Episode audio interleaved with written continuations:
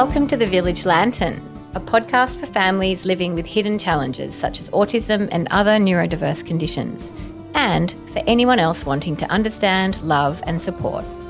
Our mission is to build understanding, empathy, and love families living with one or more children who have hidden conditions that make life harder in one way or another. We call this Extra Zing.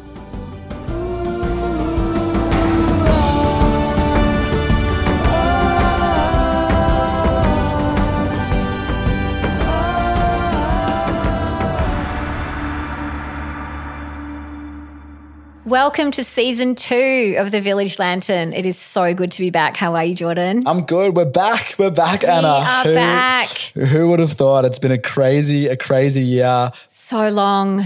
But here we so are. So crazy. But here we so good to see you. So, so, so much of everything. Um, yeah, so much.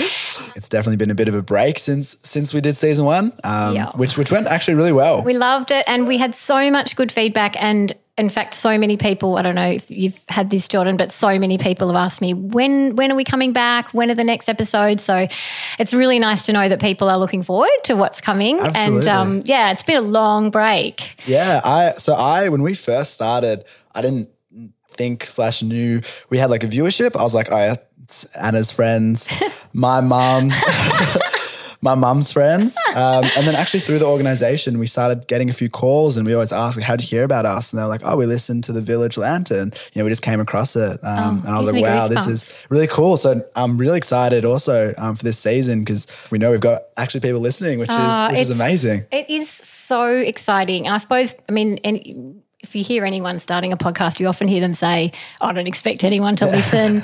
um, but when you find out that people are, it is so exciting. And I think I can't. I think I might have mentioned it once before that someone actually came up to me in the street near my daughter's school and said, Oh, I just wanted to say hello and let you know I've been listening. I just was so happy. It was just because this is the point, right? I Yeah. mean, you remember our mission is to bring light and love to people living with hidden challenges and families and and that's exactly what we're able to do if people are listening so Absolutely. super exciting Absolutely. No, um, and we've got a lot to catch up about, which will be good for the viewers to hear because it's basically what we've been Yeah. been up to for, you know, Yeah. mainly the past the past year. yeah Um, and full disclosure jordan and i are both fully vaccinated we are very committed to getting ourselves out of this extremely difficult situation Absolutely. Um, and also, you know, I hope that uh, we can sort of convey how much we've been thinking about everyone in this time. I mean, everyone's been struggling in different ways, no matter who you are or what kind of family you are. And for our families, being stuck at home with kids who are really struggling is super, super hard. And so, you know, sending out our love to everyone and knowing what you're going through and really sending strength and hoping that you're finding some way adjusting to make it work. Yeah, absolutely. Absolutely. And I mean, a couple things on that. Um, yeah, firstly, both double vaxxed. Um, definitely also doing some social distancing at the moment. We've got Anna. Anna's Anna's looking good, good posture. She's sitting upright on a chair, but I've got the handheld mic lounging about on the couch in the back of the room. Very comfortable with the mic in your hand. Absolutely no. I'm, I'm going very casual today, um, but definitely. Um, I think it's also interesting. I mean, it's been such a challenging, you know, year and a half. Families have had to really go within themselves. You know, through through what I'm doing with support work, through what you're dealing with in your family. I think we've really been tested. But I think for everyone, it's probably been a really interesting insight into even even a glimpse of of what family life might look like all the time. You know, when you're living with a child or children with different levels of disabilities, um, that heightened sense of behavior that that's you know your child might feel stuck, you might feel stuck. Um, the not feeling like you can have an outlet. I mean, you'll be able to talk to that. I can only see from my perspective as the carer, but I mean, it's something you can definitely chat to. I'm sure that you know it's been challenging but even for for every family you know if they're within the disability community or not i'm sure this last year and a half has probably gained a lot of ability to empathize with those families that have this all the time Yeah, yeah, absolutely. I mean, yes, it's been very hard. I think, you know, I obviously we've all had a lot of time to think. Um, way too much, probably. And for our um, family, and for many like ours, obviously the the routine, the lack of routine, has been extremely hard. So, you know, our kids, not all of them, but a lot of them, really comfortable and happy knowing what's going to happen every day, seeing the same people, going to the same places, having that sense of um, confidence about what's going to happen, and that obviously has been thrown out the window. Not being able to leave the house, change things up, obviously affects everyone. All my kids struggle in different ways, and and for them, uh, actually for a uh, couple of them. Being at home's been some ways good for them because school's really stressful, you know, being around other people and, and kind of trying to follow the instructions and, and deal with all the complexities of, of being in a room with a lot of people is actually really hard. So, on one level, that's been quite good for um, two of my kids. My oldest um, is 13 and he's very much connected or wants to be connected to his friends. So he's really struggled. And I think I think I've mentioned this once before that you know, we um, as parents, uh, our levels of stress are absolutely passed through to our kids. And so if we're stressed about what's going on for whatever reason, then of course that ups the ante in terms of the stress in the house. So um, just the isolation, the loneliness, um, and then weirdly, I don't know about you, but I've found myself more and more reclusive. Mm. And even as the possibility of opening up comes out, I sort of think, eh, I don't know, you know, it's, yeah. I, have heard quite a few people say that. So it's a very, very complex thing. I mean, one thing that I have reflected on is, um, you know, I think one of the reasons it's so hard is it's so unfamiliar and the word unprecedented can't be said any more times. And it has been in the last couple yeah. of years. But, you know, I, I do think actually that it gives us the opportunity to imagine what our grandparents might have experienced during wartime or during depression time. I mean, I know the conditions were different, but those massive social shifts or changes that are new, we've never experienced that before, not in Australia. And so I think in some ways it's actually good and important that as humans we understand what it feels like to be living in a very, very compromised situation because it's part of our history as humans, you know. Absolutely. Absolutely. I mean, obviously, our perspective is always going to be brought sort of back to the disability community and, and understanding the challenges that it's brought to the families, to the kids, to the support team.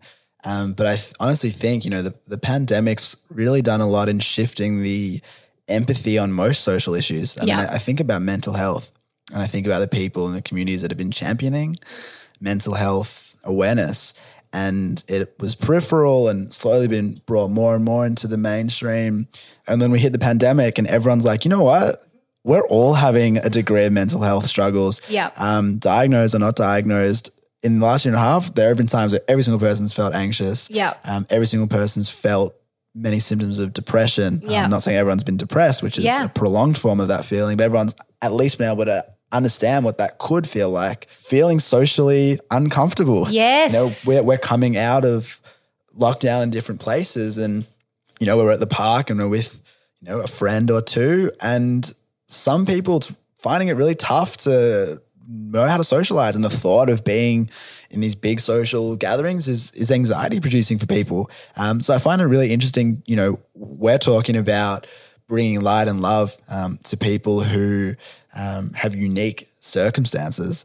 And the pandemic's really interesting because obviously we're going to chat about the challenges, but it, in a way, I think that it has potential to really be something that in the long run could be really positive in the sense that it's taken everyone from their shelters um, and face them with challenges where at the end of the day, the communities that we're dealing with have been facing, will continue to face.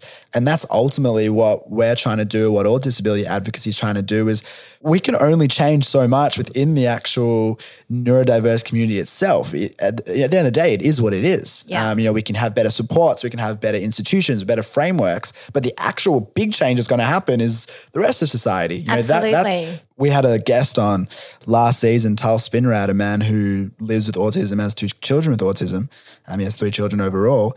And he often talks about the number one cause of disability comes from those who don't live with a disability. Absolutely. And, and it's really interesting that this whole whole environment really could provide some sort of impetus to start really being able to to work on some of the stuff that you know you and I have been trying to do for a long time. Yeah, I like to think that a lot will change in one way or another. And uh, I mean, of course, we we can't predict it, but I, I think it's impossible that that the world won't change. Socially, psychologically. And yeah, if there's increased empathy for others, increased care for others, and I think we've seen that absolutely in the concern for people's health. You know, people have stayed home in many cases for the health of others, you know, for the concern of the health risk of others. And that is, is a beautiful thing.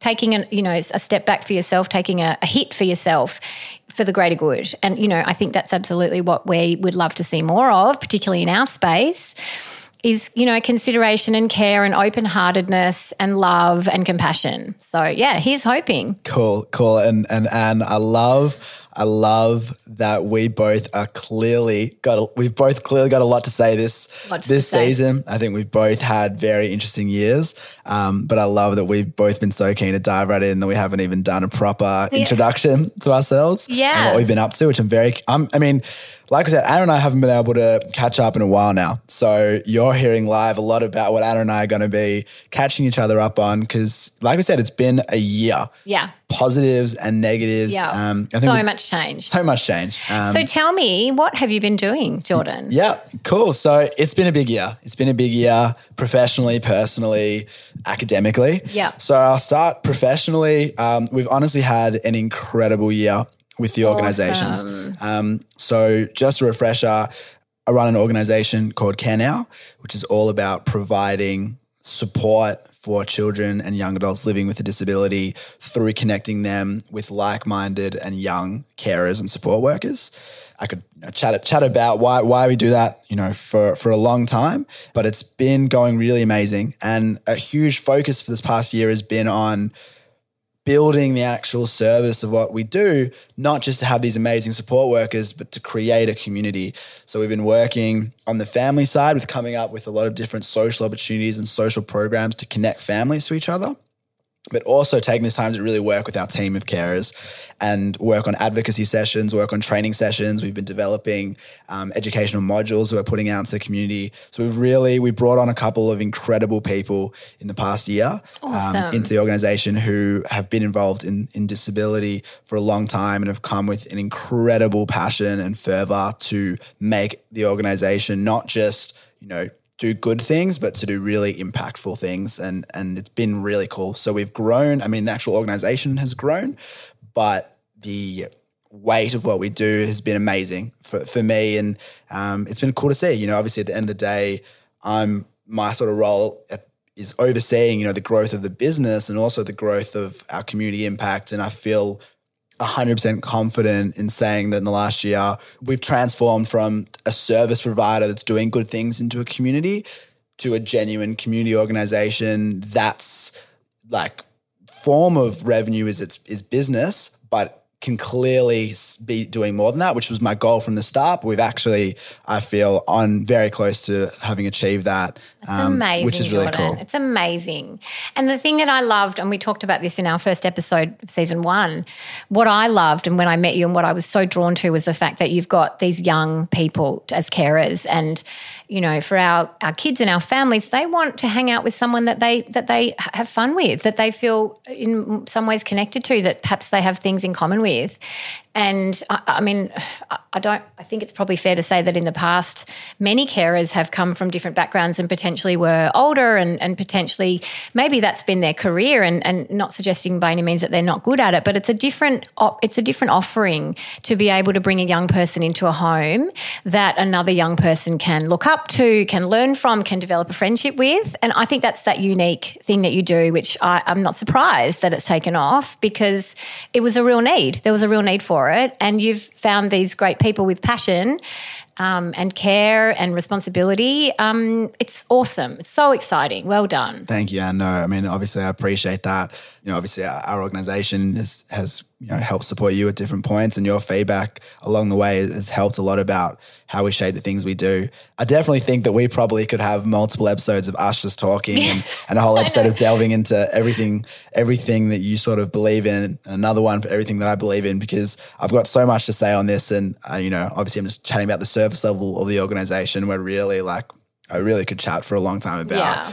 the belief system and the vision. Um, but I haven't even gotten through one third of the professional yeah, update. carry on, carry so on. I will move on, but I think that potentially this season, you know, I also like our chats. You know, obviously it's it's awesome bringing in guests um, who offer you know their own specific insight, which is amazing. Um, but I think we also have our own specific insight that we should probably share more. Yeah, Um, I, I mean, I think that's right. So we've got a whole lot of exciting guests, and maybe we could actually uh, allocate a few sessions just for us because I agree. I mean, I think there's so many things that we can talk about, and I think our own experiences day by day and as things happen are absolutely relevant to this audience too. So yeah, Cool. let's So- do that. Let's cool. do that. Cool. Well, let's we'll, we'll this will be uh, episode one. Yeah. So hopefully we'll get some feedback, and if, if the viewers want to want to hear a little bit more about Anne and Jord, um, we'll we'll do it. Uh, it's funny that you say viewers. Someone, Listeners, um, listeners. Yeah, no, well, maybe there'll be, maybe we'll get a camera. But Yeah. someone did say to me recently, "Oh, I'll um, I'll watch your podcast over the weekend."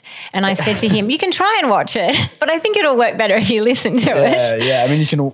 Yeah, you can get it up on your phone and watch the little Yeah. Spotify icon for our village lantern for an hour. But Yeah. yeah, I, So, I- um, anything more professionally that you Yeah. want to update me on? Go on. Yeah, look, I'll try and not spend too much time on it because it's been a crazy year. But we also, yeah, about 15 months ago, we started up an organization called Hoop Now. Yeah, I love this. which is really cool. Uh, it's all about basically addressing the barriers that prevent kids living with a disability from making friends uh, at school or just in general. And we identified one area, not saying it's the most important, but a really key area for the growth in young girls and boys and anyone is the ability to connect with their peers through physical activity. Yeah. Um, for me personally, that's how I made all my early friends before I could understand, you know, emotional bonding. It was, oh, you kicked a ball to me, I kicked it back to you.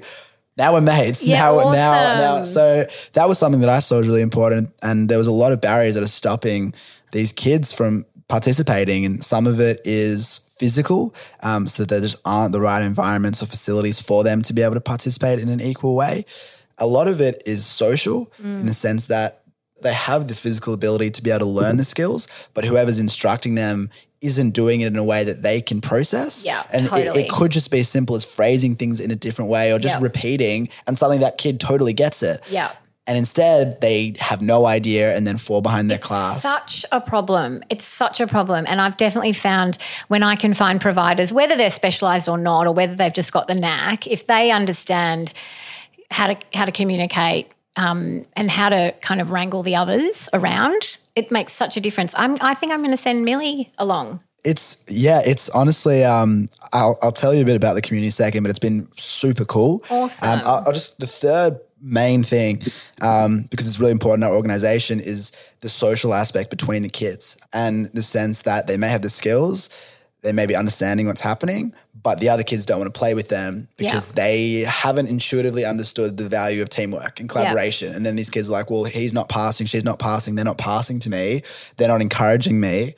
So I, I don't want to play with them. And these Yeah. kids are five, six, seven, eight. Like I don't want to. I don't Yeah. want to play with him. Yeah. So, and and then they get excluded. Yeah. Um, and so a key thing that we're working on is actually the development of social skills. These kids don't know how. It's not that they don't know how to be social, but they just need to be taught. Yeah, it's because that, true. that's that's the gap. Yep. It's the it's not intuitive. Yep, that's exactly right. Just because something's not intuitive doesn't mean that that kid's a lost cause. Yeah. And we work with these kids, and Yeah. we a- as basic or as advanced as it needs to be, we teach them about what it's like to be a teammate. You do it one on one? How do you actually do it? So we have three different structures in Hoop now um, that all work on different things. So we run private sessions, which are one to one, anytime during the week or weekend at your house at a local court, and you work with your coach, and and they're I, they're focused on what is absolutely specific to what you need. How have I not asked you a bit this before? and how have you not sent someone? Well, I guess we can't have anyone over, but uh, this is exactly what I need for, for one of my It's, kids. it's been really it's been really helpful because that is really good for the tailored focus. Like there might be a kid who's socially great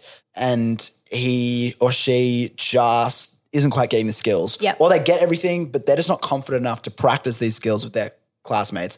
Others, it's way too overwhelming to be around other kids right Yeah, now, but yeah. they just want to learn basketball. Yeah. So we focus on basketball. Yeah. And again, there's a lot of reasons why we do this, which I won't touch on now. Um, but basically, we thought it'd be really important to build a community around a sport so that everyone who comes in the community can engage through this sport. Yeah, it's and, and you know they all are learning the rules together and. and it's a sport that is across the world. Yeah. I mean, you go anywhere you go, you, you just need a ball, right? and, and it's we think it's the most accessible in the Yeah. sense that you can play with any type of ball, any type of ring, yeah. outdoors, It's indoors. cheap. Yeah. cheap, fully competitive. You can play five on five at a gym and be bloody tackling each other Yeah. all the way down to two people Yep. at a quiet ring playing horse. Amazing. And it's anything in between. So good. It's really, and, and it just so happens to be my favorite Your sport. favorite thing, yeah. Um, Perfect. which is really cool. Yeah. Um, and so we do these one to ones. We run our community camps, which are Saturdays and Sundays. They're one hour sessions, seniors, juniors, where we have about 20, 30 kids come into our court. Um, we're at a few different premises around Melbourne. We have a, a big team of coaches. So if there's 20, 30 kids, we've got 10, 15 coaches, and you get into groups of four or five that you stick with for the term.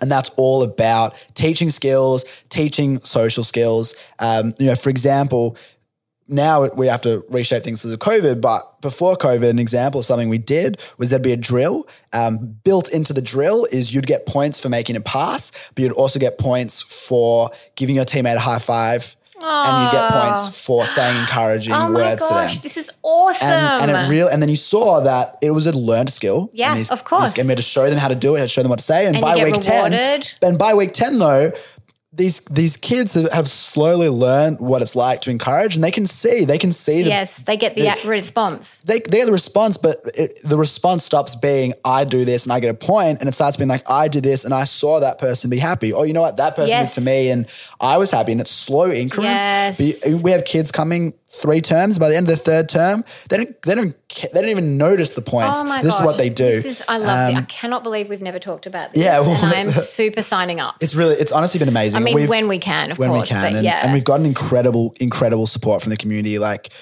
Hoop Now is something that just isn't offered, and the community's gone around it. You know, we've gotten international sponsors, we have ambassadors who are all at the Olympics, um, which has been really cool. Like a couple of our ambassadors, Tess Madgen, who's like an Australian Opal star, um, and she she's really passionate about what we do and, and helping us out. And, and then also another ambassador who's sort of coming on at the moment is Joe Ingles, Yes, who yeah. plays in the Utah Jazz, one of the most famous Australian basketballers of all time. Yes. One of the best of all time. Um, and he he has a son. Yeah, that's um, right. Who I lives with autism, and he's yes. very passionate about providing his son opportunities. And you know, we do basketball. Yeah, and, and he perfect. he's definitely you know expressed an interest in wanting to help us out. And yeah, the community's really rallied rallied around it so much more than we ever thought. And we're super excited to, to continue awesome. it. It's so good. I'm so excited. I can't wait to talk more about that. Absolutely. And awesome. then and then we also work at quite a few special schools um, around Melbourne. So we go in after school or during their curriculum, like in the, the day, and we run these basketball sessions. And Gosh, you got to come to my daughter's school. yeah, yeah, we, we we actually are at quite quite a few. Um, and then we also there's like a league, a a disability league that a couple of our coaches we coach teams there, and a lot of the kids play at hoop now on the you know on the weekends of the day. They train with us, and then they are in their teams. And Oh, for me, for me, that's probably my favorite thing because Yeah. I'm seeing it all. I'm seeing it all together. I'm seeing the teamwork. I'm seeing the fun. I'm seeing the competitiveness. Um, because at the end of the day, I love that. You know, some of these kids are there because they they like to win. You know, that's not that's not the focus. But having a real like passion and sense of Absolutely. achievement is massive. Absolutely. And it brings so much satisfaction and connection. Absolutely. Awesome. Like if there are kids who bloody hell want to win. Good on and them. they're they're training at hoop now, not because they, you know, have a disability and want to make friends because they're training basketball because this Awesome. this is the best place for them to get Oh. better. And we've got groups like that. So we split off everyone into groups based on sort of what their personal goals are and Yeah. aligning them together. Yeah. So we've got a couple groups that, that their goals are to get better. Oh, Um, and that's just, and it's integrated. I just love that so much. Absolutely. That's so we've actually got quite a lot happening in the next year of of integrating with with different associations and different community structures to be able to provide those pathways. Like for instance, we have a pathway with the Special Olympics. yeah, amazing. So they send some of their players to us to receive additional training, but we also encourage some of our players to follow that pathway if they really want to get that Oh, competitive. changing lives, Jordan. It's really cool. I mean, I mean, it's great for the kids, um, and it's great for the coaches. Yeah. I've seen amazing things from from some of our coaches, and particularly because you know some of them come from a disability background, but some of them come from a basketball background, and Yeah. they're really b- being introduced to this community and everything so amazing about it through this genuine connection they have with the kids over this game, this Yeah, sport yeah. that they love, and and the parents. Um, you know, we we do a sausage sizzle every single weekend, and the parents are all out there chatting whilst the kids are inside playing. And then, you know, the best thing I, I've heard is this probably happened at the end of term term two um, last year, where we now had two solid terms of these kids coming, and eventually the parents got together and they formed a WhatsApp group yeah. And now, after Hoop Now program, every single week, they all stick around. We're at Trinity Grammar School, one of our programs on Sunday. So we've got our amazing gymnasium, but also like outdoor playgrounds. And now, after every Hoop Now session, like we're done, we're packed up, and most of the kids stay, most of the parents stay, and all the kids play in the playground I together. have got goosebumps. It's it's an amazing story. When I found out about this WhatsApp group, that's what, I mean, it's that's genuine friendships. Yeah, You know, they've yeah. made friends, and the kids all play together. They all kind of know each other now. Yeah. the parents all are kind of making friends, and they're supporting each other.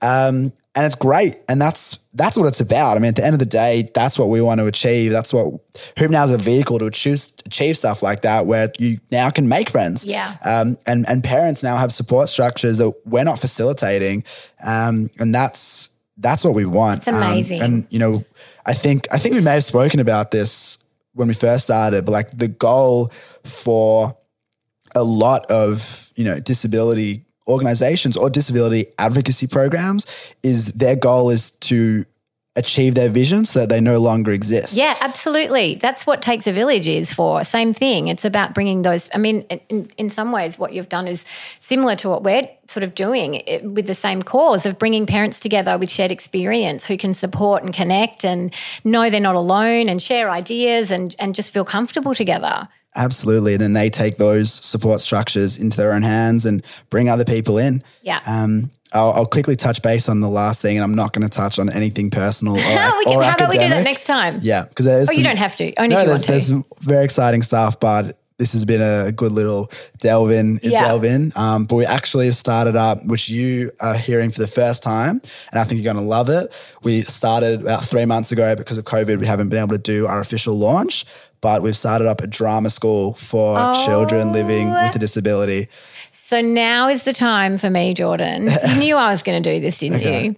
So I moved house recently. Mm. And my neighbor is this lovely family. You don't know where I'm going yet. Your No face has idea. not I'm work- changed. I'm working out. You're going to remember. Okay. And so I met this lovely family and I, I started chatting, and turns out the woman's a speech pathologist, which is great for us because it means that she and her family might be a little bit more tolerant of some of the shouting that might be happening in our house. Uh, and so, the, yeah, we moved next door to this family. The woman's a speech pathologist, and we were chatting, and I mentioned this podcast and I mentioned you. And she said, I know Jordan. You ready? Oh,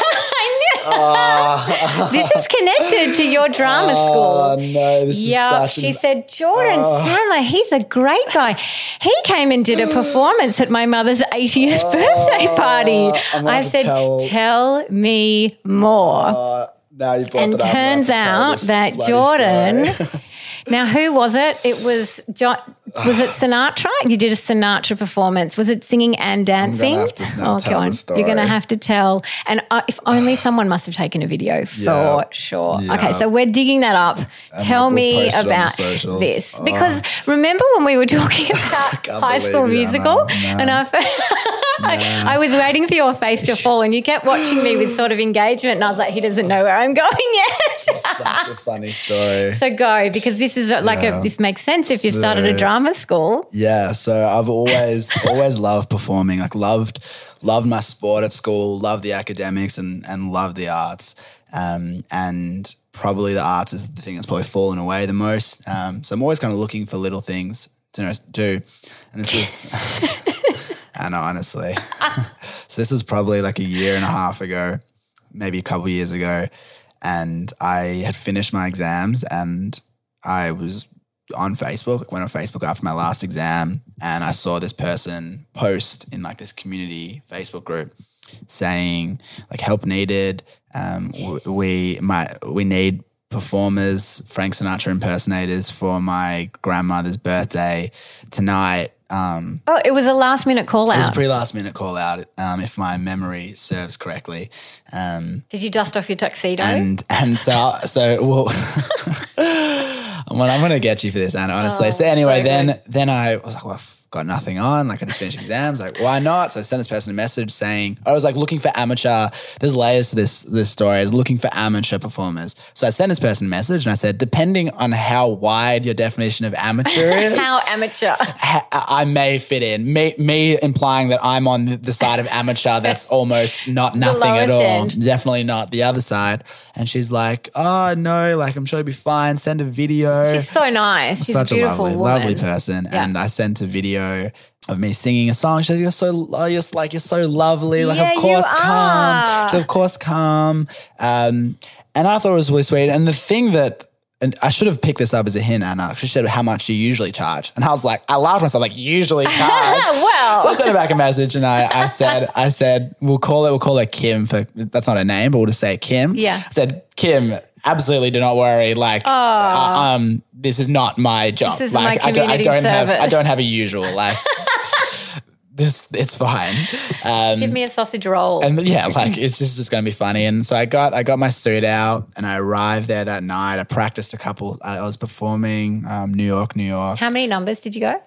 So so I prepared a few, um, and I rock up there and I see two other guys with suits. Oh. Um, and I'm like, hang on a sec. Um, like, what are you guys doing? Like, oh, we're also, are you here? Like, you're the Frank Sinatra performer. I'm like, oh, I didn't realize there were other people doing it. And they were like, yeah, yeah, yeah. I'm like, cool, cool, cool. They're like, what are you, what are you singing? I'm like, oh, like, I guess, like, I think we're doing one or two songs each. I was like, oh, okay, probably like New York, New York. And they're like, cool, cool. Like, how long you been doing this for? Like, I've been singing for. I'm like, oh, no, like, I don't really sing. And they're like, oh, what do you mean? I was like, wait, like, what? What do So you then- mean? so then you I- didn't so know you were going to sing. No, I knew I was going to sing, but I thought it was like, like, they said like amateur performer. but, but the kick is, then I said to them, like, what are you guys? They're like, no, we're professional singers. I'm like, hang on, like, hang on, what do you oh. mean? They're like, yeah, like, that's our job. We're, we're professional singers. And now I'm like, oh, crap. then like this this woman comes out, she gives us all like a rose, and she's like, "Okay, this is how it's going to go. Like we're going to play the music. You know, you've given us your number one song. You come out, you perform, you give the rose to my grandma. Who wants to go first? I was like. I, I didn't know how to play this. I was like, I, I think I've got it. Yeah, I was you like, what do I go. do? No, Like, you have to go first. I was like, what do I do? And I'm like, I'm not. A, I'm, You have to go first because no, you don't know what's going to happen next. so, so and you have to go first. So I walk in. I'm like, okay, I'll, go- I'll go first. And I, I go in and I walk in and there are multiple people from my basketball team. You don't- no. It was, it was one of their grandmothers Oh. who the function was. So I've walked in oh on a God. Tuesday bloody night in a tuxedo and I've got oh boys from the basketball team looking Did at you me. eyeball them or just eyeball them. Oh, God. I, I, my heart dropped. I knew, I knew others as well who I was like friends Oh. with. It was just like a total local grandmother. I'm like, oh god. So I then love I'm faced with a choice. I, I had two choices, Anna. There's nothing I could do about my singing. It, it is what it is. It's a solid 6.5. I reckon it's better. I'll show you the video after I'm, this, Anna, and you're you can definitely going to show me the video. Um, so I had two choices. One, turn around and bolt the hell out of there and just sorry, Can't do grandma. that to a grandmother. It was a consideration. it was a consideration. And then the second, the second option was I'm just gonna have to bloody hell put on a Just- hilarious performance, Yes. so that it's at least funny. Yes. So I went with option B. The music comes on, and I like You just got into the I zone. I got into it. I, I jump on the table. I jump on the chairs. Oh. I'm going around. I get the grandma up. I'm oh. dancing around with her. I sound horrible. Oh, straight no. up, straight up. The singing is pretty average. Did you not do but- your warm up singing? No, I don't even think I know what the warm up is. Um, but everyone's laughing, and and it ended up being very funny. And, And then, were the other people now sorry to have to follow you? well, then they came in and had the most angelic voices of Oh, okay. all time. Well, that Like, works. That balances out. It, it worked fine because mine was funny, theirs was good. So they got two Frank Sinatra impersonators and I guess a Frank Sinatra comedian, um, and then and then and then the video starts circulating because Oh, no. one of the one of the girls had, had obviously filmed it and yeah sent it around Oh, no. to a few of my friends, which honestly it was fine. They've Um, seen you do that before, though. Surely, I'm God. sure you turn it on every now and then. no, No. there's a, anyway, anyway, um, that's that story. I don't know if I'm going to take question time because it was pretty well, that's embarrassing. um, I love that so much, and I just love that you did that because you're such a good person. Anyway, and and I I reckon you would have been more than a six point five. But anyway, let's go back to the drama school. I love this. Tell me more. Yeah, I mean, drama and performance is something that I think is incredible. I think it really, really challenges people to. Well, it's like sport, right? But in a different way. In that, Yeah, in absolutely. That, in the same sort of vein. Absolutely. And I think it brings out people's inner voice. I think it brings out people's inner confidence. It makes them more comfortable. It challenges them. And it really can help people shine. It's helped me, it's helped people I know. And when we're talking about disability, you know, we're talking about kids who really struggle to find their voice, who have a beautifully unique voice, but struggle to find it for so many reasons the barriers, the environments, their own personal um, experiences. They struggle to find their voice. Well, it's also one of those things that people might sort of have a, a desire to do, but and yet there's still this sort of pressure and anxiety about performing in front of other people, right? Absolutely. And, and that is one of the hardest bits about drama is that the initial barrier can be really tough. And, and that's something we've taken into immense consideration with the syllabus that we've created. So who, who's we and where did you find the time to do this? Um, the latter answer to, to the question is I, I don't know. Right. But the former the former question, um, so I'm actually running it with this girl. Her name's Maddie Sunshine, which is I mean she was born to be an actor with that kind of name. Is that actually her name That's on her her birth certificate? That's her name, Maddie Sunshine, Madeline Sunshine. She's a fantastic good. person, um, and coincidentally, like I called the program Shine Now, Oh, cute. Um, which is really cool. It's all it's all about it's all about finding. Yeah, it's really cool. It speaks to exactly what we're trying to do, which is to find your inner light, to find your inner voice, to get up on stage. again. It's really cool, and and and I think it's going to be amazing um, because I really think that that drama can help kids find a lot of inner confidence Yes. in any kid, but now we're talking about kids who really, on one hand, struggle with their confidence and struggle to express who they truly are. and who just might not get the opportunity for whatever reason. Absolutely. And I mean, I, you, you know, with Millie,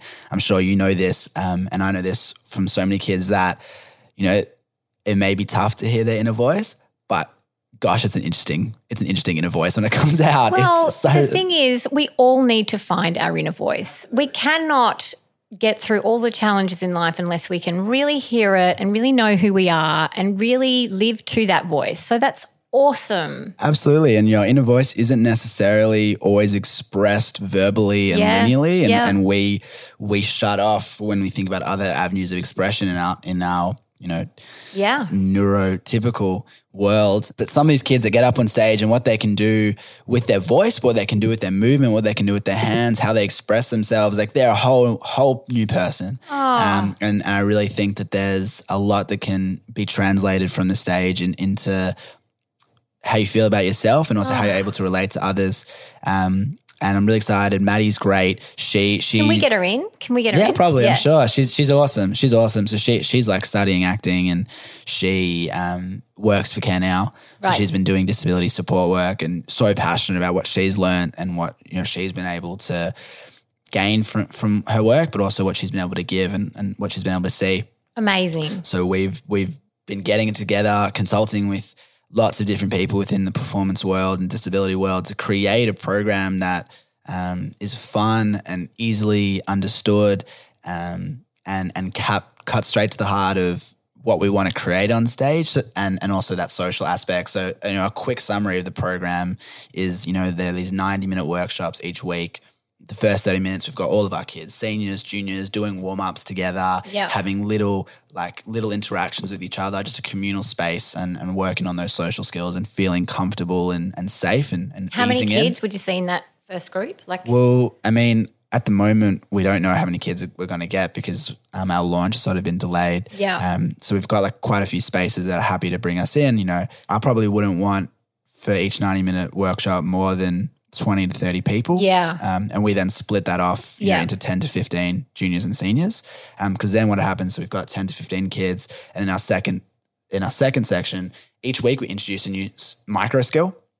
So, you know, we might be doing macro skill, facial expressions, micro skill, joy. And we'll work on joy. And we'll, we'll, we'll workshop that and we'll teach that. You know, we might be doing macro skill, movement, micro skill, um, acting, acting like a giant. Um, it's like in, um, have you, you, you're way too young, but have you ever watched a chorus line? I haven't. Oh, no, I haven't. you're I'm way too young. my age. Yeah, but it's it's it's like an early '80s film about Broadway, Yeah. and there's training, there's, there's sort of practice exercises, and they have to like be a tree, be a tree, you know, you know. yeah. The, it, I always find it really funny because I personally am so in awe of people who uh, I don't know can act and and I, for me, the idea of being a tree or trying to, it, I just it's such a blocker for me. I'm like, I don't know how you could do that, but it's. Look, I mean, to be of, honest, being a tree probably that probably isn't the most enticing thing much. to want to do. Yeah, it's I mean, true. What it could true? be that could be the block that you don't want to act I like a tree. That's true. Um, that sounds awesome. Yeah, that's and, amazing. Yeah. Um, so Anna, that that was the longest winded short update I think I could possibly give. Yeah. But it's nice to tell you as well because, like I said, I mean, I haven't told you about Shine now or, or given yes. you much of an update. I mean. Uh, seems like I didn't tell you that much about Hoop Now either. no. So I guess it's really taken off since we last spoke. But um, it was great to be able to tell you all about that and, and also give um, the listeners, not not the viewers, um, a bit more context into at least structurally what I'm sort of engaging with in the disability community yeah. um, currently. Well, I mean, these are all the things that, assuming many of our listeners are parents, not all, but many. I mean, this is relevant and interesting to them as well. So it's awesome to be able to share that and let people know what's going to be available and and how they can participate and and, and the fact that they're going to have access to these other families and other communities. Awesome. So yeah, exciting. Absolutely. And and Anna, yes. last year. Oh, tell me, goodness. tell me all about it. Well, um, oh gosh, I don't. It's it's really been quite a blur. I think that uh, it's been a massive change for me because a year and a half ago I was working in a corporate job. It was big. It was um, I, I really enjoyed it, but it was extremely demanding. And actually, if, if, you know, if I think about how we came to meet, was because I was looking for people to help me with my kids so that I could go to work you know, so that I could help with pickups, drop offs, whatever. And the logistics of trying to balance all the kids, and as Millie, um, her sort of needs became more challenging, it just it just really became clear to me that I couldn't keep doing that. I couldn't keep living and working in that model, and so I left that job which is big because I'd been there for 16 years. Huge. Yeah. That is a yeah. big, but I think call. I always knew that that was going to happen at some point. And then, um, then the whole sort of um, fallout effect of that was that uh, we had to change where we were living because we were both on, you know, we were we had two incomes and then now we had one income, so we had to we actually sold our house, we bought a new house, we moved, we moved temporarily, we moved. I mean, anyone knows moving is a nightmare.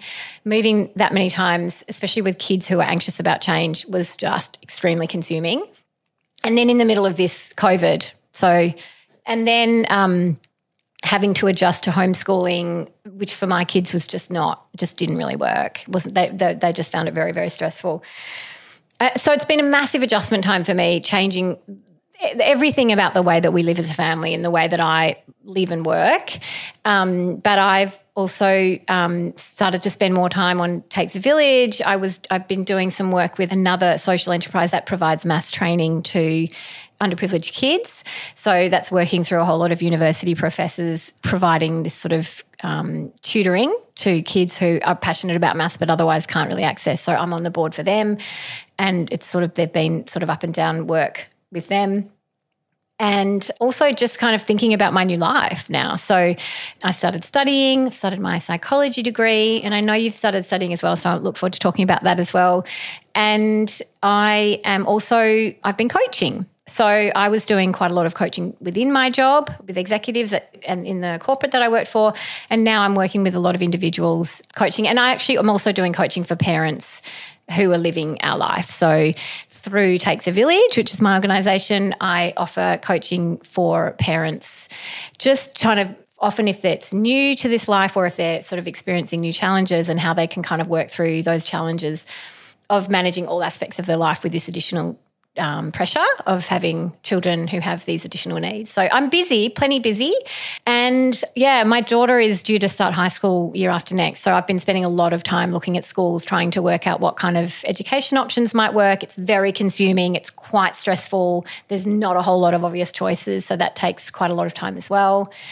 Yeah, and I've got a teenager and another child, so that keeps me busy too. Gosh, and that's that's a big that's a big update. There's yeah. definitely lots to unpack there. Yeah, um, there's a lot, a but lot. I think that we, uh, I think, I think you're right. There's so many things that we want to probably explore, and we ought to give ourselves some actual dedicated time to do that. In addition to the fact that we've got a whole lot of exciting guests coming Amazing. up. Amazing. Um, I definitely want to ask a few things though, because there's so many interesting things you're working on at the moment. But something that I found find so interesting is you've gone back to study. Yeah. Why and how's that going? Yeah. Um, so I've or I did a double degree when I was at when I first finished high school. And then I did some other grad studies over that time. Um, I've always wanted to study psychology, always, and I just never sort of did. I just pursued other interests. And I, I've been spending a lot of time with psychologists with my kids in different ways. And I'm obviously very interested in in um, not just neurodiverse conditions, but more broadly, what sort of drives human behavior. And I always have been. And I think I just, it was probably a bit of a midlife thing. I just thought, you know what? I think I said this to you once when I turned 45, which was last year, my, my youngest held my cheeks and said to me in the morning, You've got 45 more years to live, which I thought was super cute. But also I thought, Oh, yeah, I do. I mean, assuming I live to 90, let's go with that as an arbitrary number.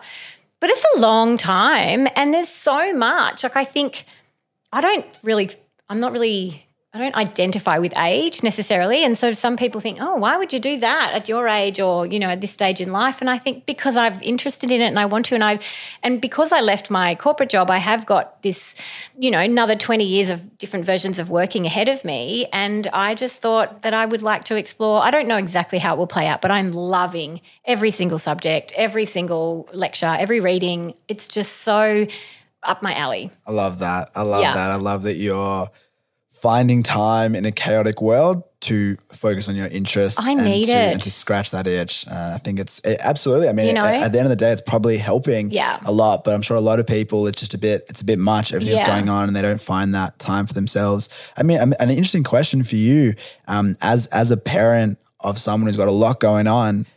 How important do you find making time for yourself and making time to your own brain creativity? And, and how do you suggest parents try and find that space? I mean, you know, everyone will say it's important. It's one of those things that people throw around. Everyone will also say that, or a lot of people will say that it's just not the priority. You know, it's not really their priority. I think for me, making this life change about leaving that job was very big because that was taking up a lot of my time. And there's no way I really could have done that as well as studying. So making that big shift, which obviously had a whole lot of implications for us, and we had to change a whole lot about our life, which was fine. But I have experienced now what it's like not having a job to go to, not having something for yourself. And I've always worked. So I very learned very quickly about myself, which was not uh, a surprise that I have got, I really need to be engaged in things. I, I get really down and sort of miserable and lose my energy if I'm not engaged in things that I find interesting. And so I sort of have to, like, it's almost a, an element of managing my own mental health that I have to keep myself engaged. Um, but also, I do think something happens, and uh, you are a, a unique 20, are you 23 now? 23 year old. So um, this doesn't necessarily apply to you, but when for me, I found a freedom in my 40s that I just decided uh, to be more internally driven and more um, sort of interested in pursuing my own path rather than probably for the earlier part of my life, I was pursuing what I thought were, I don't know, maybe extrinsic sort of goals or purposes. And so that makes a big difference because once you sort of decide, well, you're just living for yourself and you, you know, you kind of want to pursue the things that are in your heart, I, I think that comes in some ways with age as well. Absolutely, absolutely. And you know, I'll, I'll speak a little bit on this, but you are absolutely um, more entitled and more the expert. And obviously, your your experience is very unique, very courageous, and very brave of you and and and your partner um, and the family. Um, I think it also has to be acknowledged that you you have to be courageous, but your partner needs to be Yeah. incredibly supportive, um, which I know which I know that you have. Yeah. Um, you know, it's not not the case for for all families that they Yeah. can do that. That you know they can step away. But I think that what you said at you know your last point is something that can apply to everyone, regardless of what you can and can't do in terms of changes. Is just recognizing how important your own curiosity is and how important your own experiential lens is. Um, because if you're just and if you- you've got a child or, or multiple children living with or without a disability that are high needs, I'm sure you can just feel that all you can do is focus on them.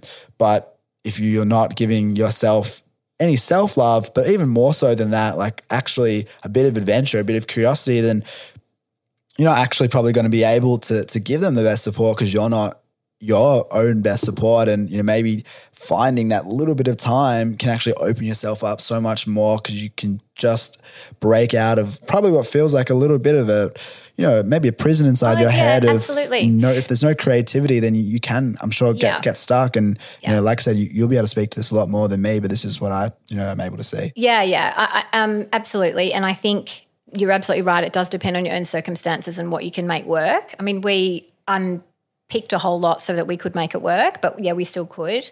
And my husband was happy with that. You know, he, maybe someone else would have preferred that we kept on both having these jobs and had a certain sort of lifestyle, but we didn't. That wasn't um, a priority for us.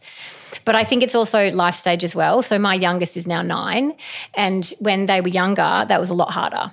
So there is there there is also a sort of acknowledgement about what is reasonable uh, depending on the ages of your kids, um, and a lot of people say that they actually have forgotten what it is that they love or what it is that they're sort of passionate about because there are so many years there where you really can't access it. So I think the first step is actually to just reflect on either what you used to love or what take notice of in a day. If there's something that perks you up, whether it's something that you've read or something that you've heard, take notice of that. Oh wow, that just brought me a moment of joy or, or enthusiasm or energy, and and then explore that. You know, because you don't always still love the things you used to love, but there is a piece of work before you can sort of find the time is actually to determine what are the things that bring you and it might just be going for a walk outside you know it might be i mean i'm obsessed with watching shows like really you know well produced good well scripted shows but for me that's another escape or reading or um, swimming or whatever it is Uh, and it does have to be within the realms of what's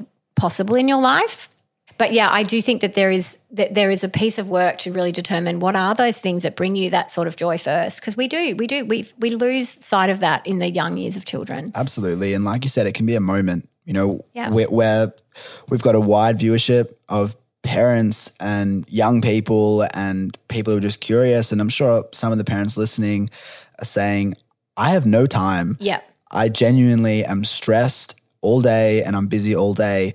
But like I said, it can be a moment. And Yeah. I, I truly believe that, I truly believe that everyone can find a moment in a day yeah, a moment of creativity. If you really can't find a moment, um, maybe you, you really need to get some more support. You know, I know it's Yeah. not possible for everyone, but particularly in the in the world of disability, that I mean, if you really can't find a minute, um, you're not getting the amount of support that you need, and, and and that is ultimately what the NDIS and NDIS reviews. And I know people have had mixed um, experiences, but Yeah. genuinely, if you can't find if you can't find a minute, yeah. reach out for more support. Absolutely, and whether it's whether it's whether it's paid or whether it's friends or whether it's you know community or your neighbours, it's about that um, sort of openness to, Yeah. to to realizing that there are people around, and, and if they give you twenty minutes, amazing. you know, because you might feel that I know there's sport out there, but I can't find a minute a day. Yeah, But reach out, reach Yeah. out, even if you need to reach out informally for support Yeah. to give you that 30 minutes that then you can then get some more formal support. yes, Um, we're, we're big advocates here. We've both, I've obviously been involved on the providing the support structure. You've been able to receive support. Um, it's there, you know, particularly in the disability world. It it's life changing. It has to be a part of your hygiene, life hygiene. Yeah, know it can be crazy, um, but there is support there, and and Yeah. it may seem daunting. You may have had negative experiences, but if you can't find a moment, yeah, and, and you know, I know, like you had times when it was pretty overwhelming. Like I know Yeah. that you're, you you definitely haven't had the easiest, you know, family life where you could find all the time. Like you you've definitely had to carve out time. And to make these formal sports, informal supports, you know, you can definitely speak to that because I know Yeah. that there probably were times where you were like, I don't have a minute. Yep, absolutely. I mean, I am a little bit of a victim of my own desire to do a lot. You know, that's one of the things that I've had to work on because there's this sort of, there's also this element of understanding yourself and understanding what you set up for yourself and whether or not that's serving you. And I, you know, for a long time have just taken on too much. And so the, I genuinely didn't have time because of what I had created, right, in terms of my own uh, structure. So we're all different. Some some of us can uh, are inclined to take on less and more. And I, I'm in awe of people who who say, "Oh no, I can't take that on. I don't have time right now." I think, how do you know that? What do you mean? Because I, I, I really struggle with that. That's part of my brain. That's part of how I think, and I'm working on that. But um, yeah, absolutely. I think there you're you, you're you're in control, right? You have to see that you're in control and that you make choices about what you do and don't do, and within that, you have to prioritize something for yourself. Cool. Um, amazing. And I think it's really, really cool to hear you say that and super important. I want to jump on to our last segment. One thing that I want to hear, and I think, you know, our listeners as well, is for you, um, for us, what's something that you're looking forward to this season? Uh, what's something that you're keen to be able to provide to the listeners and provide to the structure of this show?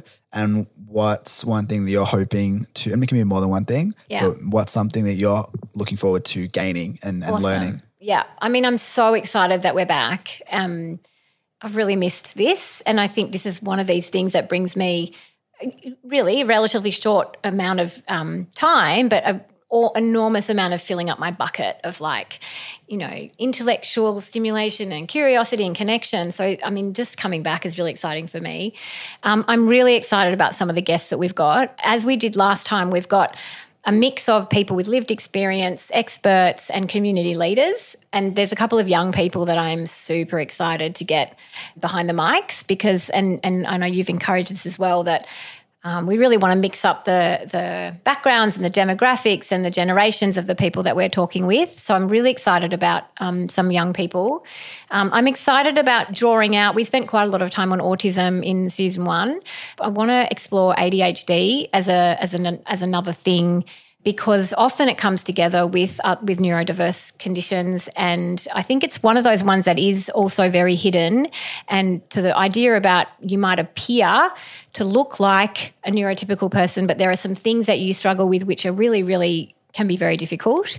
And I think building awareness around that. I think there's more media attention at the moment on that and I think it's a good time to to kind of spend a little bit of time delving into what that looks like and how it is for kids and, and adults as well.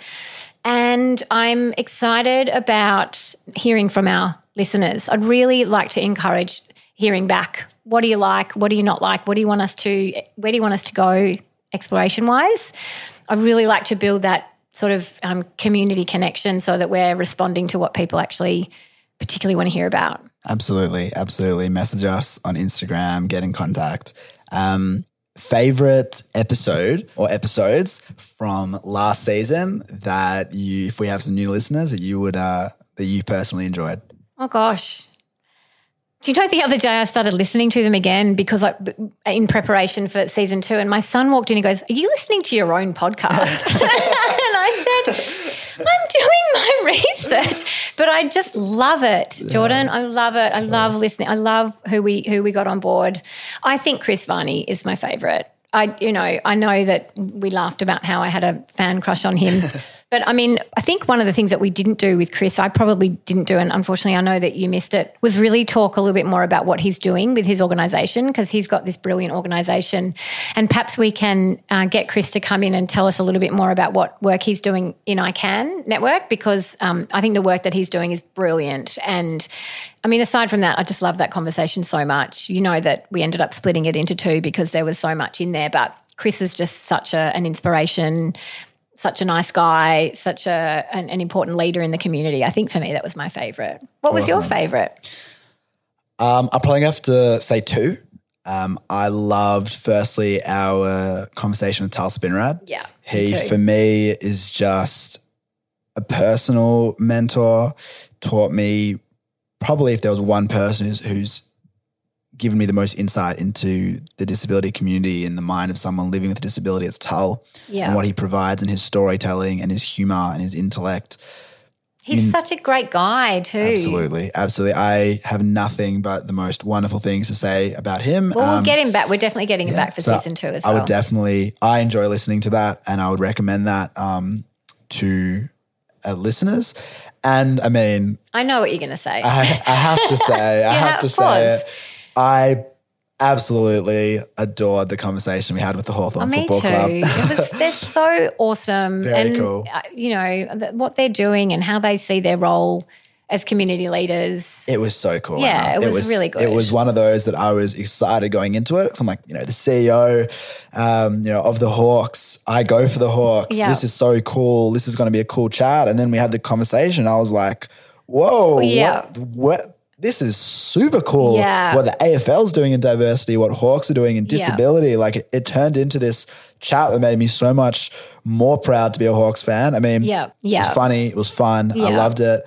Um, and I really am looking forward to this season ahead. I've got a lot of a lot of things that I personally am keen to bring and Yeah. a lot of things that I'm really keen to learn. Yeah. And the other thing that we're doing this season is really focusing on um, sort of the well-being element. So we've got a yoga teacher, we've got a meditation coach, we've got, you know, experts who can really just help these parents and people, anyone involved in the community to understand how it is that they can look after themselves as well. So to your point, you know, asking me about what are the things that bring me joy, it's so important that we think about ourselves as a crucial kind of cog in the wheel.